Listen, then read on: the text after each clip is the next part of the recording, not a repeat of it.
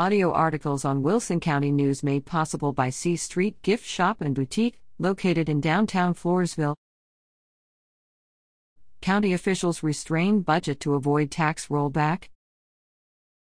Video below We have to stay below 3.5%.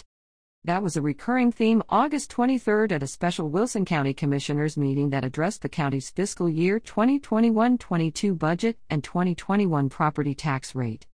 The county's proposed $30 million budget is projected to raise $534,743 more from property tax revenues than the previous year's budget, a 3.4803% increase, according to figures announced by County Auditor Brenda Trevino. County Judge Richard L. Dickey Jackson warned that an increase of more than 3.5% would trigger an election that probably would reduce the property tax rate. The Texas legislature limits us to a 3.5% increase, Jackson said. It used to be 8% and a petition was required. Now an election is automatic if it goes over 3.5%.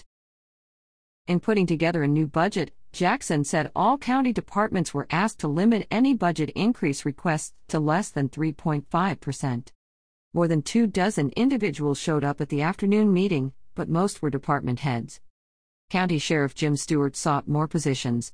I already created three slots by working on my own budget, he said. Can you find a way for three more?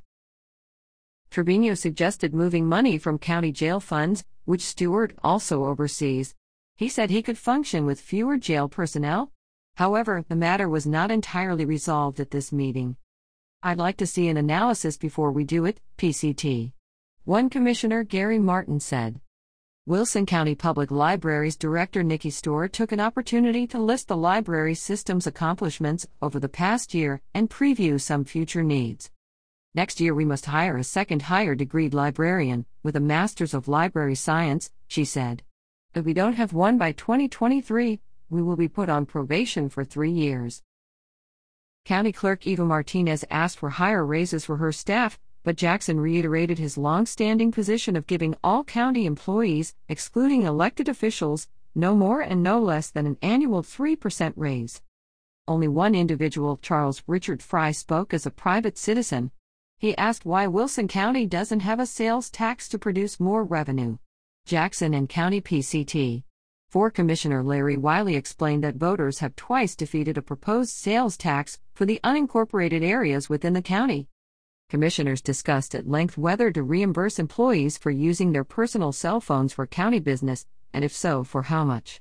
They tentatively agreed to provide in the budget up to $300 a year for road and bridge hands, $600 for foremen, and $900 for elected officials, which cumulatively totaled less than the proposed budget already included.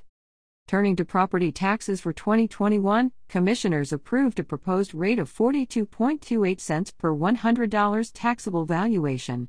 This rate is lower than the no new revenue tax rate of 42.8 cents and the voter approval tax rate of 44.97 cents per $100 taxable valuation. Commissioners also approved taking final action on a tax rate at their next regular meeting September 13, when citizens will have a last opportunity for input.